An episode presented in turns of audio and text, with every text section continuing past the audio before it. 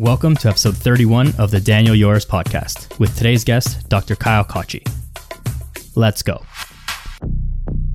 Welcome back to the podcast, everybody. I'm joined today again by Dr. Kyle Kotchie, who is a former classmate of mine for a very short stint that I was in school, but uh, but we're back. Uh, we got lots to talk about today. So, Kyle, thanks for joining me today. I know it's a busy schedule, but I appreciate you taking the time.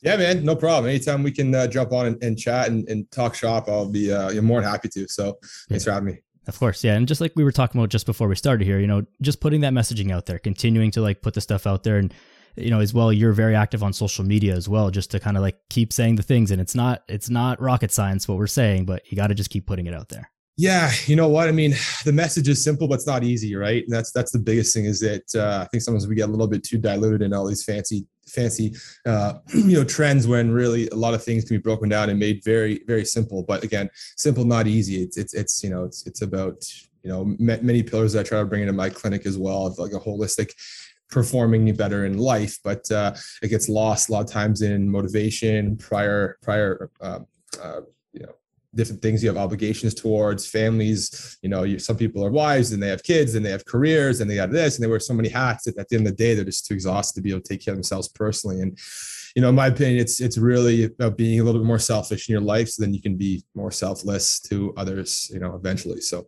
that's kind of my whole philosophy you know when it was in personal training and now mostly in chiropractic and like you know performance rehab like to call it uh, that's my career focus now. So yeah yeah, you got you got to fill your own cup before you can fill others, right? If you can't be your best self, then you can't possibly be giving the best treatment to your patients. Uh, you know, and that and that goes for anything. If you're some type of desk job, if you're half asleep at the at the job and you know you're a lawyer, well, you're going to make some mistakes, and that's not that's not okay, right? Yeah, hundred percent, man. That classic line, uh, the airplane line, right? It's like on your own you put on someone else's. It, it applies to real world applications as well. So yeah it take, takes on a little bit different context these days with the with the mask word but we'll try it we'll try and stay away from that a little bit.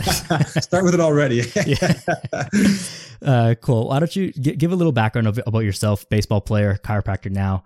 Give sure. us a little give us the the quick story of of uh, kyle kotchie yeah, so I was born and raised in Toronto, or just on the east side of Toronto. Uh, after high school, got an opportunity to go down to the U.S. to play uh, baseball. It's actually my old college jersey on the wall behind me there. So I played uh, Division One in, in, Texas for uh, for you know my undergrad. Did a few did a few years in Orlando for uh, junior college, and then had the opportunity to go overseas with Team Canada one summer. Played for the national team, uh, 2009. God, that's making me feel old. 2009, played Team Canada, and then uh, graduated undergrad in 2012 came back home uh, started working in personal training uh, opened up a business in corporate wellness around 2014 where we're doing health and fitness with businesses in toronto. So we i still do that online now but you know personal training group exercise had a naturopath at one point um, massage therapy uh, you know 30 day challenges seminars all this type of stuff just to kind of increase the employee uh, satisfactory rate and keep them more engaged and happy and add value to the company and you know decrease sick days, all that kind of aspect of trying to improve people at a, at a corporate setting. But uh, that's been again still been going on. Obviously, COVID kind of crushed me there uh, two years ago, but we went virtually. Still do personal training. We do um, uh, group classes online still, and we'll do the occasional seminar once every couple months, talking to companies about you know the same thing, how to you know make short term sacrifices for long term successes, stuff like this. Uh, and then 2016, I got back into school for my doctorate in chiropractic in North York, and then been doing that for again the four years. Graduated November 15th, and then opened up this facility December 1st. So, uh, yeah, just dove in head first, and then just kind of figuring everything out after that. So, yeah, pretty pretty full career already. And was that sort of your plan? Like, was that your your outline from from everything? I mean, I assume at one point you you wanted to go to the MLB, and that was like within uh, grasp, and then things changed. Yeah, I mean, you know what? You always have the the the thought of wanting to move on to bigger, better things for sports. Um, I mean, I loved baseball, but I, I loved competing as much as I liked baseball. If that makes sense, I, I, just, I take that into business and into life myself personally. Is just constantly trying to move that needle forward a little bit with different ways to just improve my life. Right? I think I think a lot of times we're kind of sit in this like six out of ten hue of just constantly going through a days and and um, you know you know surviving off energy from coffee as I as I drink one myself. And you know not not consuming the best foods and kind of being rushed throughout the day. And we're kind of just in this kind of blah state and there's so many little things we can do to kind of improve that and just kind of live a more fulfilled, have longevity, and you know maybe not necessarily live longer, but while you're living, just be more have a better quality of life. So, um, I just went on a complete tangent there. I don't know where we're going with that question. Yeah, no, no, no. It's, it's good. Yeah, so yeah, you know, again, I, I love baseball. I actually played hockey growing up too. I, I like that too. I was just I was just better at baseball. I was tall, lefty, threw hard, um, had you know opportunities to go away. Uh, and then my senior year, uh, blew up my shoulder, had uh, labral surgery for those that know that's like the this, the cartilage that surrounds your shoulder type of thing. And then uh, one of my rotator cuff muscles, my supraspinatus, was uh, was torn. So uh, through one pitch, blew up my arm, and then decided to finish the inning. Probably did a little more damage, and then had surgery. And then uh, it was about a year recovery. It was tough, tough surgery, actually, really tough recovery. And then switched my focuses. And again, I look back it was in uh, 2011. So yeah, about 10 years. Uh, I look back and I'm like, that was probably the best thing that happened to me because it made me focus on other things. And could I have been a 28 year old bouncing around farm teams or independent teams in the States?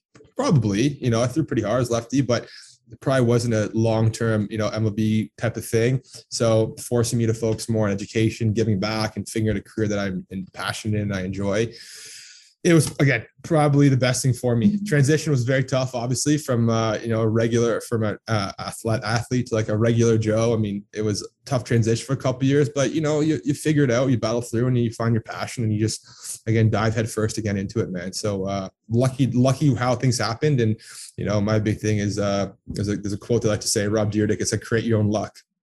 Mm-hmm. I love that quote because it's like you know what a lot, a lot of times from the outside people look at um, you know, different people making progress. And it's, you know, a lot of times it looks lucky, but really, in my opinion, it's, it's trying to put yourself in the position to have the conversation in front of the right person because you've done all this background work um, to make that connection that, that, may seem lucky from the outside. So I'm always trying to, um, you know, improve my life and at the same time, give back as much as I can to improve others.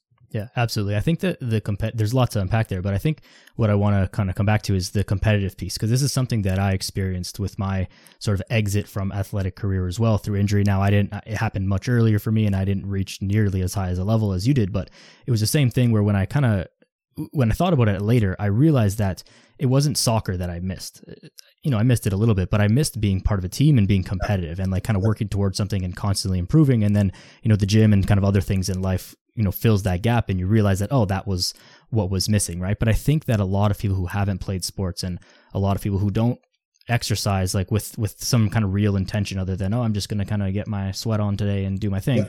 which is you know by all means it's okay but something about this competitive edge from sports kind of translates to the rest of life where you want to keep improving and continue to to better yourself and learn new things and challenge your, your mindset and your body.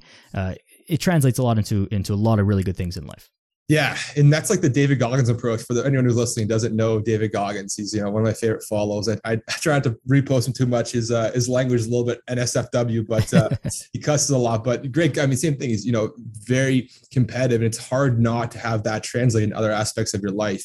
And again, you know, staying active is not really about necessarily the activity. It's about um, a couple things for me. One, not looking at a clock for a little while two not having a time frame where i'm just uh, like so structured and deadline with certain things. And then three doing something that i'm just totally focused on one activity and my, my mind's not okay i got a podcast dan at, at 12 30 and i got a session with someone at 1 30 and then by by 2.15 i have someone else coming in i got to clean up the office between every pit. You know it's, it's so like regimented that um, it's nice to have something that you look forward to for one not that I, obviously i love what i do but something else to look forward to but something just to turn that brain off right? Mm-hmm. and, and and i think i don't think people are lazy i think a lot of times people just don't understand something that they enjoy doing right people may you know try a a, a F45 class and they go, I hate flipping tires. I hate jumping to EDM music. Cool. Then don't do that. But go for a walk. You know, yeah. I hate walking. It bugs my feet. Okay. Try spin class. I hate spin class. Okay, let's just do some yoga. Like, like there's so many ways to be active that I think a lot of people just um, one don't value that as much as they do other things. But more than that, they, they haven't found something that they're they're willing to sacrifice other things for right? They don't value um, you know something that like i said being active more than they value relaxation which is again a very important part of, of your life to turn your brain off. But again you have to sacrifice that for something else that you value more that maybe you just haven't found yet. And i think that's the bigger things So my message is always like hey like here's 10 ways to be active. Try one if you value it but let's try to create the value here here's 10 things okay if you tried the spin class and you don't like dancing on, on a bike, cross off the list and don't do it again. Go go swimming, right? Go, go yeah. you know, like swimming. Okay, cool. Cross off the list. Find something that you like, or at least don't hate. right? Yeah. Because you'll never do something consistently that you hate, which is why, you know, I'm not a big proponent of those 30 day challenges because a lot of times you'll do these challenges and you'll get maybe get great results, but you hate it by day six or seven. And by third, you're like, thank God I'm done this. I'm down 20 pounds, but now I haven't learned about what I enjoy or how to sacrifice things for long-term success, um, which relates to, you know, many things in life. I think exercise is a great example of how to translate into other successes Again, not that you have to, but it, it's a good life lesson of you know short-term sacrifice for long-term gain, and uh, you know pushing yourself mentally pushes that needle to other aspects of your life, uh, which I think is very important. So yeah, absolutely. And, and and I agree with what you said that there's something for everyone. Like sure, you know, I like to lift weights and that's kind of my exercise of choice, if you will, but I wouldn't get upset about anyone if their exercise of choice is Zumba or spin classes or aqua fitness or like, you know, do whatever you want, but Yeah. just do like do something. And and you know, you you don't want to be too extreme and say like, oh, you have to do something, but you kind of do. Like you can't just sit on the couch and and just be relaxing for for forever. It doesn't yeah, and things that you should want to, right? Yeah. You don't. I mean, everyone's free to do whatever the heck they want, but um, you know, you should want to. And it's not about shaming people that don't. It's about trying to um, explain to people that maybe don't understand how they can improve it. Like having back pain and knee pain and neck pain is normal. It's common, but it's not normal, right? It's like just because you're getting old doesn't mean you have to age poorly, right? Yeah. It's like I see a lot of people I work with are not a lot of athletes, a lot of baseball players in, in the facility that I'm in. It's it's an indoor uh, training uh, facility for athletes, so it's, it's a lot of athletic people. But if it's not athletes, it's still people that you know enjoy going for runs, and they're in their 40s and in their 50s, and you know a lot of these people that they're you know metabolically they may be 30, but they you know chronologically they're almost 60. And it's like you know what this these people have been doing it for so long that their bodies have adapted to be you know to age very gracefully, and you know what the the last 20 years of these people's lives most likely is not going to be spent with a, a, a knee brace or a, a walker right? So um, to me it's about you know trying to trying to move that needle along of i know i said that a few times today already but move that needle along of just of being more active to uh, age gracefully because uh, there's no need there's no need especially nowadays right? Look at j-lo what is she 52 and looks amazing right? Yeah. granted she's loaded has people making her food and personal trainers but just goes to show you that taking care of yourself genetically being gifted obviously as well but there's no reason that nowadays we have the resources to take care of ourselves to live uh, longer usually but at least have, a better quality of life to the latter half of our life Yeah, for sure. And I mean, that's that's a very important distinction, I think, because you know I remember some studies from undergrad and talks about uh, the, the avid exerciser throughout their life has you know a greater lifespan of two or three years, which is like to most people like I don't you know that doesn't I don't care about that. Sure But it's it's not about the amount of years that you live. It's about the quality of those later years. You don't want to Sure. be like you said with a walker in a wheelchair, not able to do stuff. You know, just sitting on the couch all day. Like that's not really it's not really a life. You should still be able to do stuff when you're 70, 80, 90 years old. One of the best Yeah. quotes I've heard recently is like, uh, "Being tired and fat is not is not a symptom of aging." Like that's not normal. You don't have to. That doesn't have to happen as you get Yeah. as you get older. yeah So, you know, but yeah, you got to find something just to increase your quality of life. And then, like we've already said a couple times, and I always say on the podcast, is that it's going to help you in everything else that you do in your life. Whatever professional thing you do, whatever family stuff you've got going on, it's going to help you in, in, Yeah. in any aspect of your life. and there's a really whenever I do these seminars, I always talk about uh, Stephen Covey's Seven Powers of Highly Effective People, and and it's a very common book, and it's been around, gosh, millions of copies. I think it was I think it was made in the 60s, maybe the 50s. And Mhm. for those who don't uh, don't know that, very quick synopsis, it's like he has four quadrants, and the quadrants are every every every minute of every day you either spend your life in quadrant one, two, three, or four. Just to you know make that a little shorter, quadrant one is the is the cross section of urgent and necessary, meaning things you have to do to stay alive you have to work, you have to eat, you have to sleep, things that like you have no negotiation about.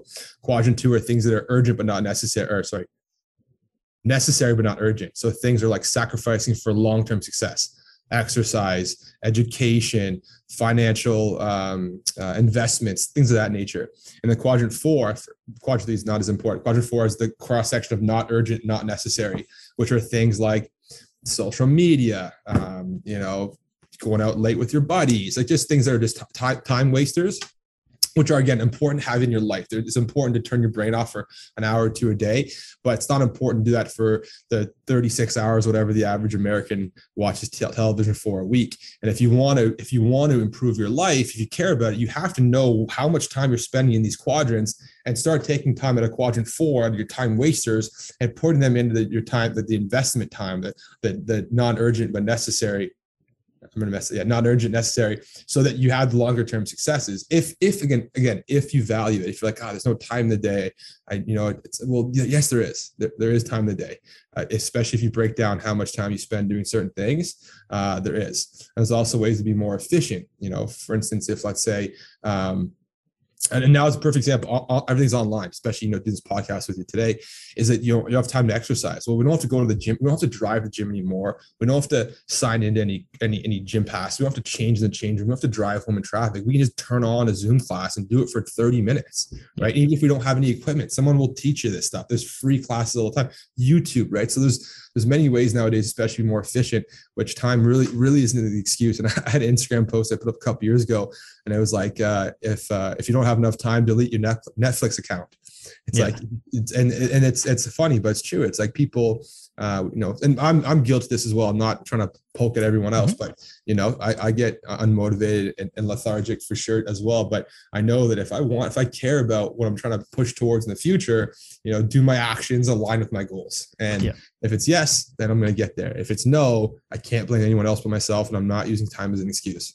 Yeah, we, we all have time for the things that we value, whatever that is. Like someone who wants to spend three hours washing their car on a Sunday morning, like they find time for that because that's what they value, right? I, I would say if you told me you got to wash the car for three hours, I'd say I absolutely have do not have time for that. but yeah. but if I if I wanted to do that, then I would make time for it. And and you know insert any activity that you want to do. It just so happens that exercise is is one that people should want to do or taking care of their their health. And another thing you mentioned there is also just more efficient choices one thing that I would like to think about is is eating. You've got to eat. You're going to eat two, three times, you know, whatever many times a day you're going to eat. You can choose to eat junk food, or you can choose to like eat, you know, slightly healthier food. That doesn't take up any different amount of time in your day. You're just making a better choice. Now there are financial implications and whatnot, and obviously there's a little bit more nuance there.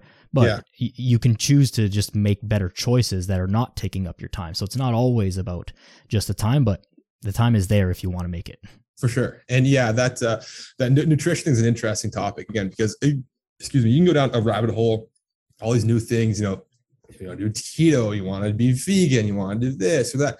And it's just it gets more complicated the more deep you look into it and it kind of you know you have that paralysis by analysis type of thing. It doesn't have to be that hard really. I mean people have different opinions and dietary restrictions but you know if you eat what was made on this earth you're probably going to do a pretty good job surviving. Um, if you start fancying around with the low fat the artificial sweeteners you know boxed foods and then you get a little more dicey. And the, the more you do of that the, the more challenging your body may respond to inflammation and pain and stress and sleep and digestion and recovery and chronic illnesses and yada yada yada down that rabbit hole. Yeah. So yeah, there's a I saw a, a, a, little meme yesterday on, on Instagram and it was like I may butcher this. I may want to look this up. It was essentially like say how time is the the most valuable commodity and we cannot you know change time. But the only thing that changes time is life. And the only way to potentially improve your life and live longer is through being more active and healthy. And mm-hmm. it's like interesting very interesting way to put in that regards because you know the richest people in the world on their deathbeds like oh i don't care about any of the money i have. I wish i was you know just younger change my youth for all the money in the world. And it's like well if you have the ability to potentially again you, you, we don't have a crystal ball here but you know if you have the potential to you know sacrifice you know a little bit of time to, to be more active or, or change the way your stress management is or your nutrition or hydration levels are or whatever the, the many pillars of health and it can really impact your life significantly or if not impact your life significantly as far as length like we said quality during and uh, you know limitless ability as you you know age. So yeah, another thought I, I had heard on a similar topic is like a, an unhealthy person, the only thing that they'll wish for is to be healthy. The sure. rest of us will be out here chasing money and chasing, you know, whatever, all yeah. the other things in life that we'll chase. But the second your health is taken away from you, the only thing that you're going to want is that back. Yeah. And so, you know, that kind of then trumps everything else that, well, sure. if I could have done the things that I, that I should have done beforehand, I would have done them. But, you know, yeah. now I need to do everything I can, sacrifice everything else to get it back. Instead, we can kind of do some little things, eat a little bit healthier, move your body, sleep properly, you know, these things that don't overwhelm your whole life but mm. every day little actions for for the forever is going to go a long way in in the long run and that's yeah and that's like the difference between like proactive and reactive medicine right there's a mm-hmm. secret sauce between both of them but i mean i do sympathize people with chronic pain chronic illnesses things are a little bit out of their control because yeah. you know from from young healthy active guys who have had this installed in our brains before we were able to think right that thing yeah. is starting early and by the time you know you're 10 years old you're playing sports you're being active because your parents have decided they value that and they have the financial resources to do so by the time you're able to think you already think this is what regular life is like. A lot of people haven't had that either. Uh, you know, parents weren't financially able to do that, or they hadn't had that young enough. And it's a hell of a lot harder, in my opinion, to start older when your brain's already fully developed and you're not really thinking about that stuff. Or maybe your your friends and your family aren't really like that either. It's hard to kind of be that one person unless everyone's around you. And then if you're 40 and 50, and then you're having some degenerative issues or you're on blood pressure medication, it's very hard to get motivated when you're, you know, in the latter half of your life. And and I, I'm always talking to my specifically my my family, my parents about that. And I'm like, listen, like just go for walks, man. Like you're in your 60s, you got to just do this stuff. You don't need to be like you, you can significantly change the next 40 or 50 years of your life. Just get find something you like doing right actually my my my dad was coming to the uh the uh, when i was an intern he was going to see one of the other interns and he's like oh i feel so much better buddy now i'm getting a little bit of movement here i'm like yeah man like come on like but but that's a, but that's a good lesson right because you know you can tell them to you're blue in the face and there's different between you know when, when it's your own father your own yeah. family member they always view you still as like a child so there's that whole yeah, dynamic yeah. but but um you know he he he heard it. He knew the things. Everyone knows the words. Everyone knows the, the healthy food choices from the unhealthy food choices the, the obvious stuff without getting into nitty gritty. Everyone knows that they should be exercising and all this stuff but why don't they do it? Well you gotta gotta you got you kind of gotta experience it for yourself and come to those conclusions on your own somehow. Like i had a similar story. My grandfather years ago had a not that long ago had a knee replacement you know and had all his rehab exercises and stuff to do the days he would do his rehab exercise, he'd be like, "Oh, you know, the knee feels good today." I'm like, "Oh, good," and keep doing the exercises. And then he's like, "Ah, you know, a couple days later, it's not feeling that good." Well, did you do your exercises? No. well, okay, yeah. then it's not. You know, you're not, you're obviously not doing the things that are gonna that are gonna lead to it. But for whatever reason, we all kind of have to like come to these conclusions on our own. And nobody who exercises is gonna be like, "Oh, I, I hate the fact that I exercise." you, yeah. You've never heard anyone say that, right? Yeah. Yeah, and especially when it comes like a, a, a, joint replacement, and those are tricky. I've had a couple of knee replacements, and these are actually probably one of the trickier ones, especially compared like hips. Knees and hips are obviously the most common. Mm-hmm. It's a lot easier to recover from, but it's active care. And a lot of times, if you're in the position where you know you're a little older, maybe you're a little deconditioned, and you haven't really um, you know taken care of yourself for a little while, and and, and thus you potentially have this degenerative change in the joint need to be replaced. It's it's tough. Again, like I said, it's, it's tough to start late. And if you're starting late, mm-hmm. you think that oh my knees are sore, so I'm just going to replace it with metal and screws it doesn't fix the function of that joint it fixes the structure of it and you know uh, orthopedic surgeons are amazing they, they do a great job putting people together but their jobs aren't to once they're put back together and they're you know um, um, safe as far as uh, you know risks of infections and things like this after surgery. Their job is pretty much done, and now it's someone else's job, like mine, to step in and get this person functional. But they don't realize that just replacing the joint a lot of times isn't really the end all be all. You got to fix the strength and stability and and the compensation of your other limb from limping for a while and your nervous system being overactive. And there's so many things that come into play in rehab that a lot of times, you know, like your grandfather, and a handful of people I've seen for joint replacements already, it's a lot of work, man. It's it's yeah. act, it's active care. Like, you know, I was talking to a patient yesterday and uh, uh, son just got his arm out of a cast. And I was like, yeah, like day one, you should be in here. We just got to get you moving. Very, mm-hmm. very light, but the more movement we get with a slow progression, the quicker you're going to recover. And like no longer it's those days where you're resting. Like rest to me for most injuries is the second worst thing you do. The first thing you do is obviously push through a bad injury and make it worse. The second, very closely followed by resting. The, the, the secret sauce is staying active uh, decreasing pain in that in that injury while it's recovering and keeping the rest of your body strong and functional so that when you recover you're in a better place with the rest of your body than you were beforehand um, and i think that's the biggest thing that's kind of missed in in my profession at least is this it's the performance aspect it's not i have neck pain it's hey i have a, a golfer's elbow and now i need six weeks to recover from it but hey let's get the rest of you performing better. So when you're out of this and you're going back to throwing a baseball, not only does your elbow stronger, but now your hips understand how to rotate power better. You're better. You're pushing off your big toe a little harder. You have more core stability. So when you're you're more in in uh, control of your body during rotational patterns. So that's the big edge that I'm really trying to bring into my practice, at least. I mean, we we do a lot of you know typical pain management stuff. You come in after you get hurt, but the other half the business, you know, being the fact that the name is reactive sports medicine, is it's it's reactive, obviously after injuries, but it's also active, meaning we're trying to prevent injury, we're trying to improve performance, we're trying to do assessments based off of strength, stability, joint function. How much does your shoulder move if you're an overhead athlete? It's very important. How much you rotate, very important. How's your balance on your dominant leg versus your non-dominant leg?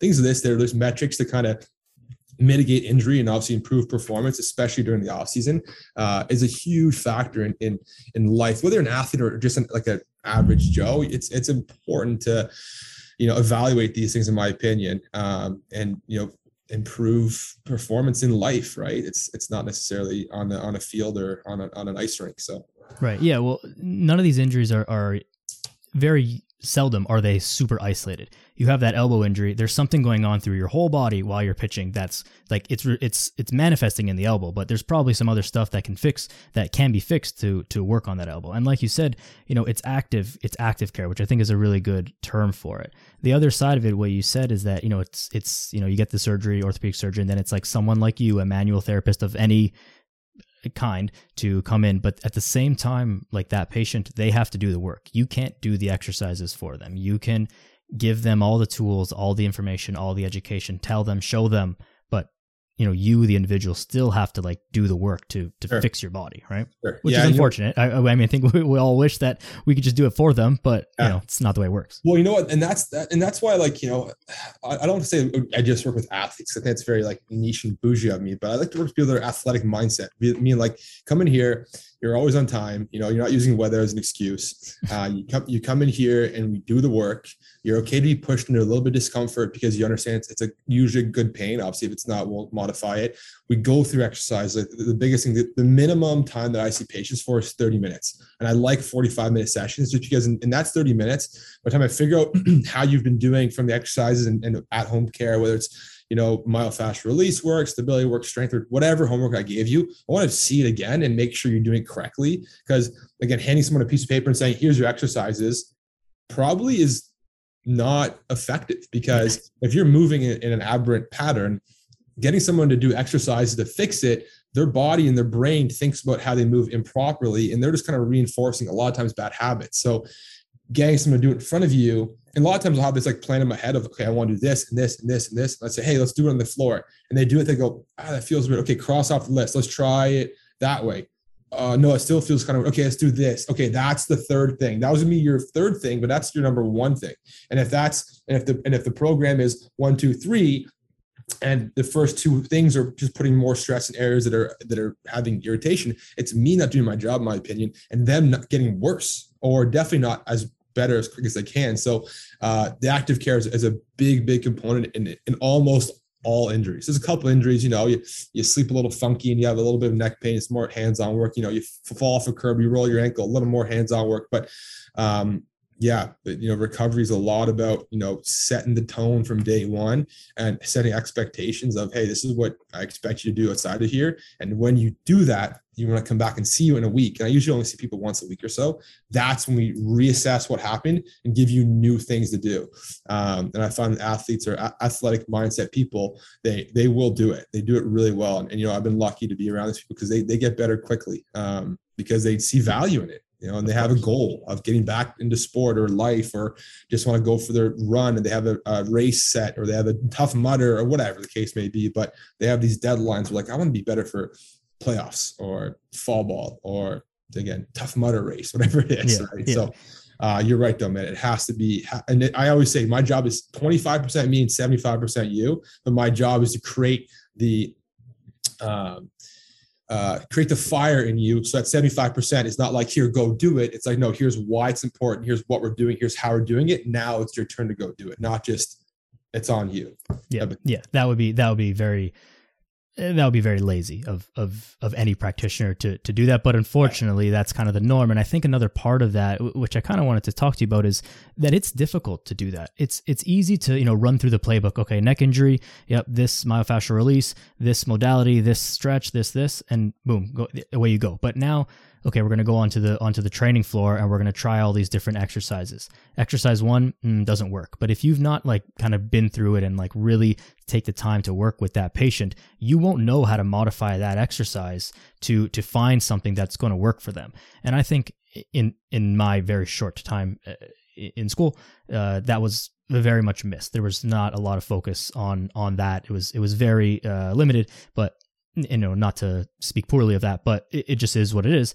Um, but it's much more difficult. And so it takes a lot more time from you, the practitioner, and, and a lot more effort, frankly, to be able to figure out those complex problems because every person is different. Every shoulder is different. Every elbow is different. But you have to be able to assess that individual as an individual and then come up with a, the, the plan that's going to work for them.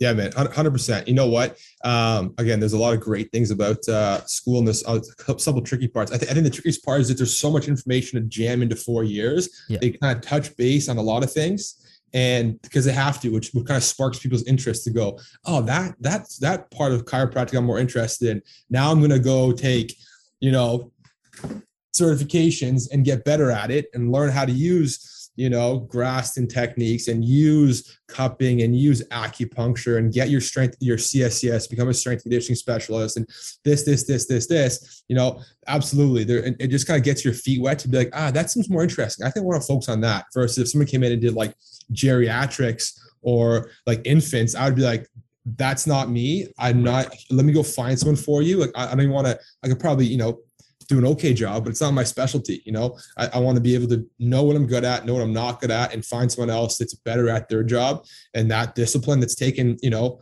hundreds of hours of extra, you know, curriculum courses on their own to to then help this person better. Um, and I would never try to pretend like I'm a jack of all trades and and uh, will uh, you know get your baby stop having colic symptoms and and you know that's it's just not my thing. but you know some people do focus on that and they're very good at it. So you know then jump on board. But um, you know I've definitely referred people out that I go you know what this is just not this is just not me. And you know, to, to be a good practitioner, I, I need to eat the ego sometimes and, and, give it off to people that are going to serve these people better. So yeah, definitely the the the, the progression regression aspect of of um, human performance and individuals and even individuals that day. You know, some people that have had terrible time at work or slept really mm-hmm. crap or had a bender on the weekend. Like on Monday, they're not going to be the same person as it would be if they're clear minded, right? Yeah. So that has to be incorporated as well. Um, and I think a lot of it like is is not textbook. It's it's okay. What like what drills I want to do? Like I love single leg work. I love split squat. It's one of my favorite drills. But you know, some people, for instance, they don't have the ability to have any kind of support system. I like to do obviously things that are modified, like a, a assisted split squat. It's a very basic drill I like to do. But okay, you don't have a you don't have a barbell doing it. Okay, hold a chair at home. Hold, hold a, mm-hmm. a, couch. Uh, you know, I want to do a, a slider reverse lunge. Okay, I don't have sliders. Okay, do it in your sock on a hardwood floor. Yeah, with a towel. Like just MacGyver thing. Just figure it out. You know what I mean? Like I especially like you know traction drills. I have these thick strength bands, and you do traction, sh- shoulder traction is my favorite drills, or or hip traction.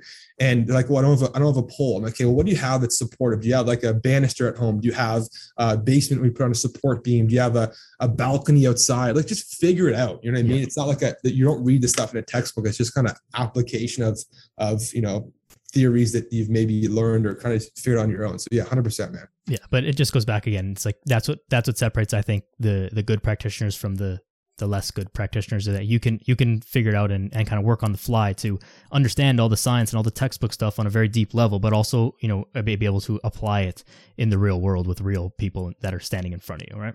Yeah, and I think I think we you know we kind of touched bases before. It's kind of like that that motivation or kind of find your passion. It's like those short-term sacrifices. Like me personally i'm not trying to put myself on a pedestal at all. I mean i'm, I'm only a year out. I mean i'm still very young in that regards. But like I, I love this. Like I, that's what i like to do. Like I, I listen to podcasts every day on the way in and the way home. I you know I, I subscribe to different email you know newsletters. I, I follow certain people on instagram that are good quality um, follow. So i just enjoy learning about it. It doesn't seem like a task if i'm like listening to you know this you know science epidemiologist talking about certain things on on a podcast. It, it's not a task you know what i mean? So um and that's i mean i'm 32 i just got out of chiro school. So it took me a few years to figure out what i want to do but I was kind of bouncing around of like, you know, what I want to do. I had, I had a business degree and then I moved it to general studies and I moved to kinesiology in undergrad and I took four years off and then I took four years getting to chiro school. So I'm like, what do I want to do? Like, I got to figure out life. Like, I don't care if I graduate a little bit later, but I don't want to just do it because it sounds kind of cool. I want to do it because it's something I'm passionate about.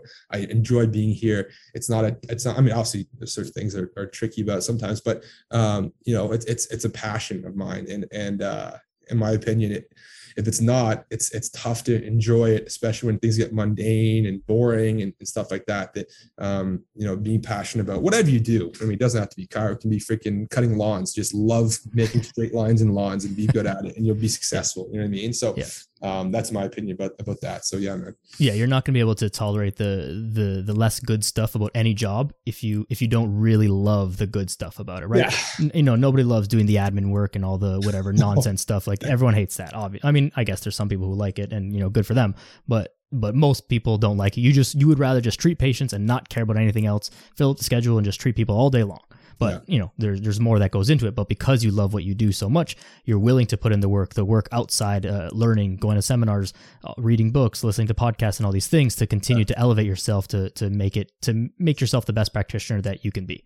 And, yeah. and then again, you know, this I think, in my opinion, this goes back to the the athletic background you know you had to do workouts on your own i'm sure for baseball. There was stuff that you had to do. You you know your coach wasn't there at, at your house making sure you went to sleep on time the night before a game. You had to do that by yourself. And like years and years and years of this you you get you gather this this ability to sort of be a bit of a self starter to to continue to improve yourself because you know you're willing to make those sacrifices for the thing that you want to do which is play baseball be a better chiropractor or whatever it is in your life yeah, and you know what? You're 100 percent man. Like you don't realize it. That's why I think that you know, whenever I have kids, if, if I do, uh, if I do, no, when I do, um, I think get on the having, Bachelor. Having, yeah, well, maybe we'll dive into that soon too. Um, um, you know, it's, it's, I think it's very important to get them active young right? For yeah. cognitive development, for the ability to overcome adversity, to the ability to, to play in a, in a team environment. Obviously, the physical aspect is very important. But yeah, you know, again, like I said before, you know, you're able to form your own thoughts. Running around and kicking a soccer ball is part of your life. So. Yeah I mean, to this day, I still play men's league softball because it's it's fun to do. It's not super athletic, but gets me out there, gets my mind off of the stresses, and, and kind of enjoys looks makes me look forward to a Tuesday night. So, um, you know, it, it translates to to when you're an adult as well, right? So, yeah, I think it's a it's a big part. Yeah, absolutely. One thing building off that is uh, that I wanted to get your thoughts on, or, or just have you talk about is is the ability or the not the ability, but the the concept of building a team around you. So in your clinic, it's not just you. You've got a team of people and continuing to build that team out because I guess going back to what you said is you can't be an expert in every single thing. So there are certain aspects of of the rehab of a patient that you want to offload or not offload, but but rely on someone else to do a better job at that than you do working all together. So talk to me about that kind of like team environment that you've built and are continuing to build out. Yeah. So, I mean, it started like, again, in 2014, I started this uh, corporate wellness business called Innovative Corporate Wellness. And again, we still do some stuff online now, personal training, group group classes, got a couple contracts with a couple uh, insurance companies and uh, a couple companies downtown. Uh, you can still do seminars online uh, every couple months, stuff like that. So, you know, I just realized that one, I know what I'm, I know what I'm passionate about, and I know what I'm not passionate about, or I know what I want to focus my time on. Like, like I'd much rather be great at one thing or try to be great at one thing than try to be good at many. And, mm-hmm. and I mean, and so you know, have, having a team where I had a yoga instructor, which I still work with him pretty pretty closely. He's a personal trainer as well. And then I'm like, it's like I don't I, I know nutrition. Am I qualified to talk about it? It's kind of a gray area, but it's not my specialty. Let's find someone who's a specialty and she just he or she just does that. Found someone was a great addition to the team. Had a massage therapist that was there for a while. So just build these kind of things, just help people out, right? And and now, I mean, we I opened the doors December first, so I'm still trying to, you know, with COVID, still trying to navigate this a little bit. Want to be mindful of, of potential roadblocks down the road. Um, but uh, yeah, having other like practitioners in here is a is a big part of it, and it, and it helps everyone. And, and, and the main thing it helps is the people that need the help. You know someone comes in here and my my my skill set is limited to you know my scope and what i learned and what i'm been keep learning, but maybe they need someone else who's a little bit more of a osteopath or maybe they need someone who's just like again maybe some kind of sports psych. Like i want to have a team around people a team around me of specialists that are really good at what they do. So one the person's coming into the right place no matter what's going on to have the proper professional deal with them. And two have interconnection between disciplines which help everyone in general you know but first and foremost helps the patient.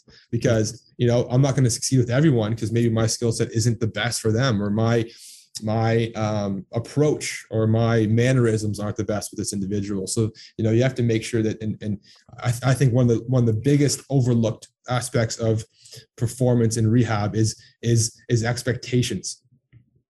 People come in here with good mindset, have a good connection with them. I know they're going to leave feeling better, pretty much no matter what I do. They're gonna feel better because it's a good connection. They feel good to come in here. They're excited to come see me. They they look forward during the week and they know that oh, this is the time for me to be selfish and go see Kyle. That it's important to have that good relationship in, in any kind of like setting that's that's you know um, more you know personal and more um, trustworthy. Oh, sorry, man. All good my my my phone's connected to my laptop. Yeah. Uh, it's important to have like that connection, right? You need to be able to have somebody mm-hmm. trust, and it, and it, doesn't have to necessarily be your physio. It could be your trainer, it could be your your physio, whatever the case may be. But yeah, having having a team is is always a goal of mine. I mean, I love chiro, but I want to be able to have a team and and, and build around me and, and grow because um, it's just important in my opinion. Yeah, yeah. The trust is a is a huge portion, and, again, tying everything back in here, the the patient, the person, they have to do it themselves. So if they don't really trust you and believe in you as a practitioner or a trainer or a teacher or whatever you know term you want to use, they're just not yeah. going to do it. There's not going to be any buy in there. Maybe that's a little bit different with some pro athletes because you know it's their job, and so they're just going to do whatever the guy tells them because they got to get back out on the field but you know yeah. most people are not that so they need to they need to believe in you as a as a person first and foremost and then you can you know demonstrate your knowledge and actually really help them right Hundred percent, man. Hundred percent. Yeah, that's yeah. It doesn't matter how, how good we are with adjusting and and soft tissue work and and using these modalities and and but it's if they if they walk in and they don't trust you, right? It, it's a huge huge difference maker, and, and that that uh, that relationship building is rapport building is huge. And honestly, from a business aspect, which you know we haven't really talked about a whole lot, you know, I want to create rapport with you because I want to care about you, but two, like I want to I want to be busy. If I don't, if you don't right. see me, I, I can't open up. I'm going to close down if people don't come in my door. So it's important to make you trust me and it's important to build rapport because it's important for you to talk about me because I want to keep growing. And if I can't grow, then I'm I guess shrinking.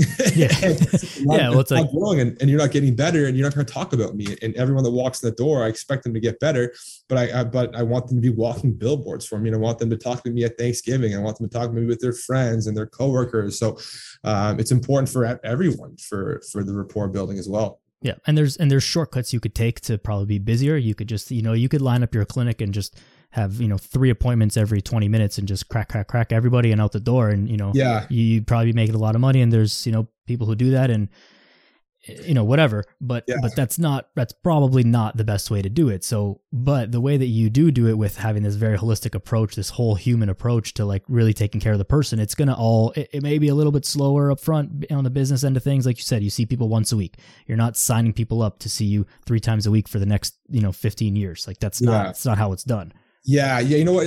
Everyone have different. Everyone has different approaches to things, right? I mean, my my that's definitely not my style. I know a couple of my good buddies that, that run it a little bit more like a, traditional, for lack of better words, car office. Mm-hmm. And you know what? People people get better, and, and mm-hmm. people see value in it, and people still enjoy it. Again, it's not my outlook. It's not the way I'd run things, but there's many ways to skin a cat, right? And yeah. I, I, don't. There's not one right way. There's, I mean, there's definitely a bunch of wrong ways, in my opinion. but there, there's, there's not one right way to, to, to skin the cat, right? And if people do it that way, and they get at the end of the day, if people get better, that's that's the number one goal, right? But uh, you know, in order to take my background of what I believed in before getting into school and apply what I believe in with my extra certifications and knowledge that I've gained, plus the schooling of CMCC, I have to see people longer or else I feel like my job, um, at least with my approach, isn't um, the best for the clientele and the population I deal with. Right. So, um, and I, and I do like, you know, every, every time I'm at my desk officer right now, we, I sit down and they're across the desk and we talk for five minutes about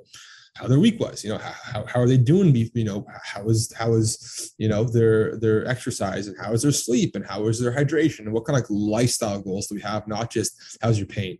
Right. You know, it's like okay, well, how's your pain? It's feeling better. Okay, good. What have you done? The three questions I ask every time I see someone is, how do you feel leaving? You know, sore, tight. I feel better. I feel whatever. How do you feel leaving? Second question, what have you done since I've seen you? Which is the most important question. So it's what have you done in the last seven days? I've done, have you done your homework? Okay. And I just, I don't remember most time what the homework is. So I scroll down and go, okay, what'd you do? What was your homework? And they say this, this, this, this, this, this, this, this. I go, awesome. Go show me it again. And they do it. I go, okay, cool. Let's let's try to just change the angle. Maybe that that that's that fiber is a little bit better if you're rotated or the roll is this way. Cool, awesome. Other three things look great. I'd modify that. Now we do the exercises and I go, you look good there. Let's make that harder. Try try this way. Let's go to this degree of, of, of shoulder abduction, or let's go to whatever the case may be. And that takes time. It takes yeah. time. And, and and usually I'm late because I don't like the clock. I don't wear a watch.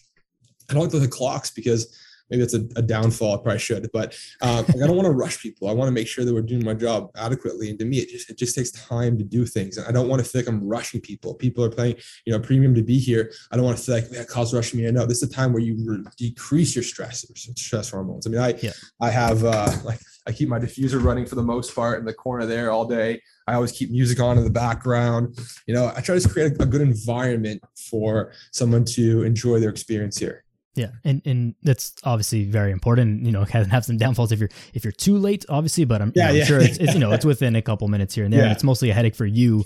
you. Like you're probably more nervous about it than anything because even if you are, you know, a couple minutes late here and there, people know that you're going to give them the time that they need in that next appointment. So yeah, you know. It, it, all it all kind of works out. But one thing that you did touch on there, and you, you kind of mentioned a couple of them, uh, and it's interesting that you kind of not interesting, but it's interesting because this doesn't seem to be the norm, but you mentioned, uh, you know, the sleep, the hydration, the pain, and these are sort of some of your seven pillars of health that you operate your clinic by.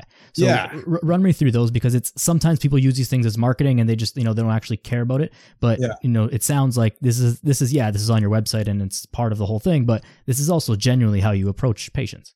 Yeah, yeah. So like the seven habits. I mean, and it's it's on my uh, the business card that I that I have here. I'll actually pull it out here and show you. So there's like seven little Mm disciplines in the corner. So manual therapy, education, hydration, nutrition, adequate sleep, movement, and then just proper breath work is mainly my, you know, the seven I focus on. And, and some of them apply to everyone, some of them apply only a couple of them. But, you know, anytime you, you know, work, I'm traditionally speaking for chiropractic, we think manual therapy, right? And, and ed- education too is a big part of it. But um, those two pillars are usually mostly thought about. But um, pain is such a complex, multi, multiverse thing that, you know, pain isn't stubbing your toe if you stub your toe, it's like, ow, that hurt. Pain is not is not a, a how you receive it; it's how your brain outputs it, right? right? And that can be why some people's pain tolerance are extremely high, some people's pain tolerance are extremely low, and that can relate to a thousand things. But even things like quality of your sleep affects pain significantly right there's a there's a you know big correlation between chronic uh, pain and then uh, poor sleep quality or like sleep apnea things like this because if you're not giving your body the, the, the ability to recover which is you know when, when you're sleeping for the most part uh, or you know at least one big pillar you're not giving yourself a fighting chance to to really get out of that habit and it's a way more complex than just saying it like that but you know, and, and also hydration. Like I'll, I'll, I'll put my hands on, on some guy, especially men for the most part. I, I, I feel their backs and I go, you're really stiff. You're really stiff. Like how much first thing and foremost, how much water are you drinking? A, a lot or a, a, good amount. Uh, how much is that? Like one of these. I go, okay, how about one of these every hour? You know what I mean? Like it's it's it's uh and, and that's it's simple things, right? It's it's um the, one of the analogies I like to talk about is like a sponge. If the sponge is is is um, dried up, it's hard. If it's got water in it, it's nice and full. There's there's there's there's uh, uh, you know, it, it, it's more pliable. So again, not a direct correlation, but being more hydrated helps with pain. And, and again, breath work. Uh, breath work is huge, and I think it's I think it's starting to gain some traction. Or a lot of people are understand this Wim Hof method and mm-hmm. and, and, things in this regard, where uh, it's talking about breath work. But um, without getting too much of a rabbit hole here, is is just you know learning how to breathe comfortably through your nose and not just breathing through your mouth. And, and, and people are stressed. And the best we look at is the Blair Witch, Witch Project, that movie was the camcorder. You hear people breathing and they're very stressed. How are they breathing? They're breathing heavy, they're breathing short, they're breathing frequently. It's right? Like almost yeah. like a dog. It's just really, really uh, out of breath, right? It's that short, and that's that stress response. And if we learn how to just breathe through our nose, which is generally deeper, slower, and not as loud, it's, it's a really good way, an easy way to activate our, our parasympathetic or relaxed nervous system, which even things like that affect pain. Uh, even just learning, uh, one really cool tool, we won't, I don't want to waste too much time here doing it, but one of the cool, cool things I like to do is, is we'll test someone's hamstrings and people are watching this. I would encourage you to pause it after this and try this. Just test your, I would call it hamstring stretch, even though it's not fully hamstring. So try to reach the ground and see how flexible you are. So if you take a quick note, maybe you're touching the ground with your, your middle fingers, maybe your palm of the ground, however far you are, if you sit down on the ground and you breathe through your nose and you try to breathe into your belly and not through your chest. And if you do that slowly, again, there's different, different counts, but like three seconds in and a nice slow three seconds to exhale you do it for a minute and you go retest your hamstrings, I can almost guarantee you they're about 15 to 20% longer because all you're doing is decreasing decreasing stress in your body. Yeah. And the stress and pain are also related, which is can be really influenced by breath work. So um, it's it's multidimensional and you can really get down a rabbit hole with all this stuff. But um, yeah, man. Sorry, I know we just went off a little tangent there, but yeah, it's it's very important, man. It's, in my opinion, it's, it's it, at least if you want to improve performance and and uh and you know just feel better and, and have better energy to the day and stuff. So of course, yeah. The breathing thing is very important, and I, I, agree. It is getting more mainstream with Wim Hof, and you know, unfortunately, it takes like some fancy stuff you know, guys to climb climb Mount Everest naked for us to learn how to breathe. Like with there's no know, shoes on. Yeah. yeah, yeah. So I mean, whatever. It, it takes yeah. what it takes. But yeah, but yeah it, these are all just like little things that we need to we need to put it all together, right? And it takes conversations like this. It takes people like yourself teaching it to to everyone that they can to to sort of get this mainstream, and so that we can all just be a little bit healthier, right? It doesn't. You don't need to do these crazy breathing protocols for six hours a day. Like that's not what it takes. It's like, yeah, can we just breathe normally so we're not, yeah, so so we're not doing that all day long and this crazy crazy stress response, just breathe normally, right? And and and I say normally, it's not normal because most people don't do it, but it should be how we just yeah. breathe properly, at our default properly, setting yeah. properly. Yeah. yeah. Yeah. Yeah. Also, really cool that that nasal breathing. It's it's usually when you're breathing through your nose, you're forcing air down, you're forcing your diaphragm down, which is getting more blood in the lower part of your lungs. And, and about two thirds of, of the volume of blood in your lungs is, is in the bottom half. So if you're not filling up your lungs with air to the bottom half, you're actually missing out on a lot of oxygen exchange during that uh, gas exchange in, in your lungs, which again, if you're not breathing as deeply and, and properly, um, you're not getting as much oxygen to your blood, which means your blood isn't being pumped out to your body with adequate um, nutrients, should I say, and or oxygen is probably a better word. That you're just not, you know, optimizing that right yeah. and uh and even that itself is is is uh, an influence on on pain and and, and energy and, and everything like that so yeah absolutely i mean we can we can continue to talk about that for for probably another hour or two but yeah. but but it's like this is just a very simple thing that once you learn it once and you can do it it's gonna it's gonna not gonna save the world not gonna solve all your problems in your life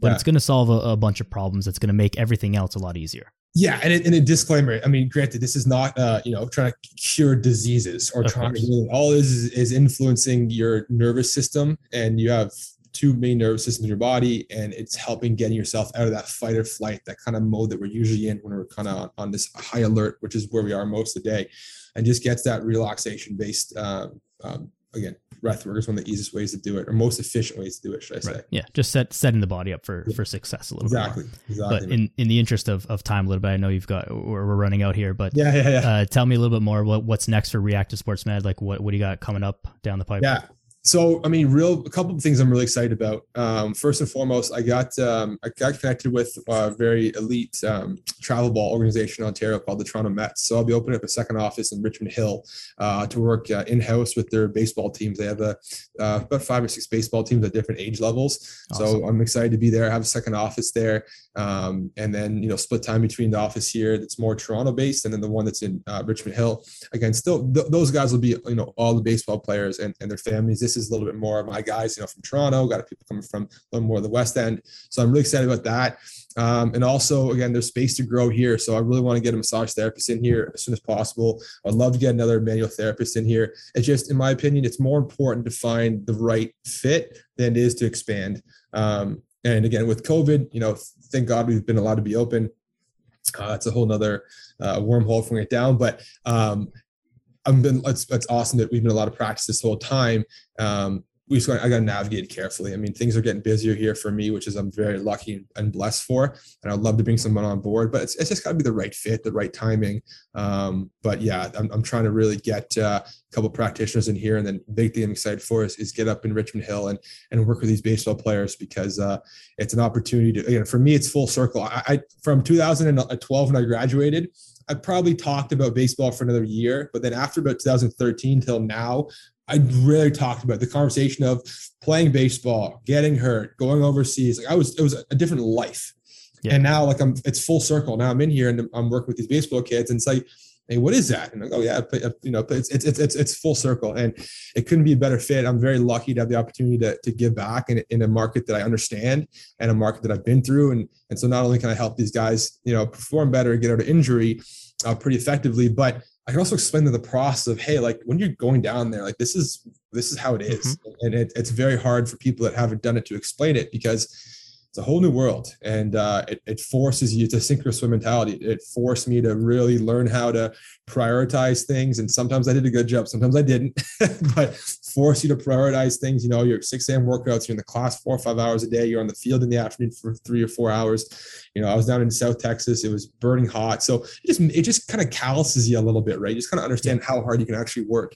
Um, and they always they always preach that you know what we're trying to make you into better people, not better baseball players.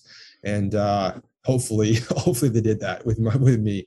Yeah um, well no those those those kids are very lucky to have you because like you said it's not just it is about playing baseball and being a very good baseball player but it's also about how do you conduct yourself as a human? If you're breaking down you can't figure out how to how to eat properly and just like navigate your life in, in texas or you know in whatever state you end up or wherever you go like that's going to take away from your ability to to perform on the field. Yeah. so you know they're lucky to have someone who's who's been there been through it and and can give them all the sort of the intangibles that you're not going to learn uh, yeah. just just yeah. by playing baseball. Yeah, I appreciate that, man. And, and this is the first year I was being graduated where kids in our facility have actually gone down to school. So I had, I had a couple NCAA athletes that left, you know, last week or two weeks ago. And like I was like, hey, like, you know what, let's let's talk. Like I'm working with a couple elbow injuries, a couple shoulder guys, obviously. And uh, I was like, hey man, like just let you know, like this is a massive change in your life. Like just buckle up. You're gonna have highs, you're gonna have lows some days you're gonna feel amazing. You're gonna be a great baseball player. Then you have two weeks when you couldn't hit a hit a hit a ball to save your life. Like you're gonna have great people you like. You're gonna have people you hate in your team. But just just just dive into it. And and the days you feel like quitting, realize that this is an experience for the next four years that you'll never be able to explain to someone else unless these guys. And I'm like, I've been in old roommates' wedding parties. I'm going down to the U.S. Open next year with a couple of my old roommates from Oklahoma that I haven't seen in five years you know, you'll make these friendships and these bonds that are irreplaceable that you, you got to just buckle up. And, it, and it's kind of hard for them to go there. Cause yeah, I'm going to, I'm going to Florida to play baseball. And you go there and your parents drop you off and you go, okay, um, I don't have a car. I have a hundred dollars a week to, to feed myself. I gotta cut, I gotta freaking do my own laundry. I don't know how my, my dishes don't clean themselves. So it's, it's a really big transition, but yeah uh, in any sport. It doesn't be baseball, but that transition into college, even like, you know, if you go to Ontario school here, it's still a big jump. You know, you're in a dorm room, you're still budgeting yourself, you're still learning how much, you know, you have time you can put towards studying versus take care of yourself versus maybe hanging out a little later some nights. So it's, it's a huge jump. But uh, again, I, that, that to make full circle, that create your own luck thing, man. I'm very, very lucky to be in the position to, to give back in, the, in this something that I'm just I just care a lot about, you know, um, and I, I, care a lot about them, and I care a lot about growing because I want to be able to give back, and I want to be able to have a team that that provides services that are better than other people. Right. That's just that's just my goal. So. Of course, yeah, and I mean, just by that that little spiel you just gave, I mean, you're obviously very passionate about it, and that's going to translate into into all the care and, and whether that's like actually treating them or just like shooting the shit to say like, hey, this is what the next you know couple years your life is going to be like. It's going to be very impactful for for those people, and you know, extrapolate again that again to to your patients and just whatever people have going on in life to start a new job, go to a different a different school, move to a new city, you know, whatever it is. These are all like big changes, and you've got to be prepared both physically and and I think it starts physically. If you're not if you're not healthy, if you're not you know physically prepared to be able to handle that change, then other things are gonna you know that's gonna get in the way of kind of uh, succeeding at whatever it is that you're doing. Yeah, especially that jump between like I think I think between my when I was playing and now 15 years, it's a pretty big jump of like you know facilities. Like there was nothing like this that I was in before, or having like a practitioner in the facility. So it's it's getting closer to U.S. Um, metrics, but still it's a big jump. You know, yeah. you know, running every day in the morning, I would never did that, and I was like, oh my god, as a pitcher, I don't run five days a week now. So like it's just it's a, it's a jump, but um, again, man, I'm trying to do my best to give back not only to baseball players, but just understanding how bo- how the body moves and, and, and incorporate the metrics of biomechanics and, and, physiology and whatever they demand or whatever their passions are. It could just be life. And again, one of the one of the quotes that uh, I like to say is like you know every, everyone's t- as an athlete in life, right? So every everyone has the ability to perform in life, um, you know, and, and the better prepared you are, the more adequately you are. Again, with all these pillars we discussed today, um, you're putting yourself in a better position to be successful, to be more energized, to just live better and age gracefully. And, and that's that's the thing. Like, who cares what sports? Sports are going to end. They ended for me. You know, luckily I, I, got pretty far with it, but they ended. They end for everyone, even if mm-hmm. you played professionally. That like, you know, what's after that is is still this the pillars to be successful in sports or or exercise or finance or fa- family. You know, whatever. You know, especially for family, right? Who, who wants to have grandkids and not be able to you know bend over it and chase them? Right. Exactly. It, it could be like that, even something that simple. So it's everything. It's everything. Beautifully, beautifully said, man. Well done. Um, congratulations on, on everything, the opening and, and everything that's yeah, coming up next. I'm very excited to, to follow along and see whatever, er, everything that's coming up. Where can people find the clinic? Where is it located in Toronto? Give us the, the contact info. Yeah, so I'm at 1400 O'Connor Drive, um, which is essentially Bermondsey and O'Connor, which is like East York in uh, Toronto. Um, so yeah, feel free to reach out to me on, on Instagram. And Instagram handle is it's Doc Kyle, um, or again, you contact me directly on the website, which is reactivesportsmedicine.com. Um, .ca, I lied, reactivesportsmedicine.ca, and uh, or reach out to Dan. Right, I'm always I'm always interested in talking shop. I feel like you know people reach out to me, I'm never gonna give them the cold shoulder. Obviously, you know I'm not gonna try to diagnose someone on a direct message on Instagram legally and morally, but you know feel free to reach out to me and, and talk. Um, always looking to try to help people. Always looking trying to expand and and uh, those are the best way people can contact me is uh, through the website or, or, through my Instagram. If I'm not treating patients or, or you know doing stuff like this, I'm I, I it's a bad thing, but I, I live on this thing. So yeah. um, if, I'm, if, I'm, not with someone, I'm on it. So uh, people can reach out to me, and then yeah, thanks, man. Thanks for having me. This this hour, just you know, you get in that flow state, and it just flies by. So yeah, it's always crazy how how fast it goes. Uh, it, it, blows my mind even still, and I'm sure it will for for forever. But yeah, yeah, thank you again for your time. I'll put the the contact info in the show notes as well for everybody. Uh, we'll make sure we get that that .ca right and the link works. Yeah. But I think it's dot. I gotta look now. Is it dot? Yeah, it's .ca. Yeah. perfect. Perfect, man. Thank you so much. man. I'm sure we'll talk soon. I appreciate the uh, the time. So absolutely, thanks everybody right, for for listening as well. I appreciate your time and attention as always. While you're at it, give me a follow on Instagram at Daniel Yoris. Make sure you're subscribed to the podcast. Leave a rating and review on whatever platform you listen to. And that's it. Go be healthy. Be a good person. Have a great day.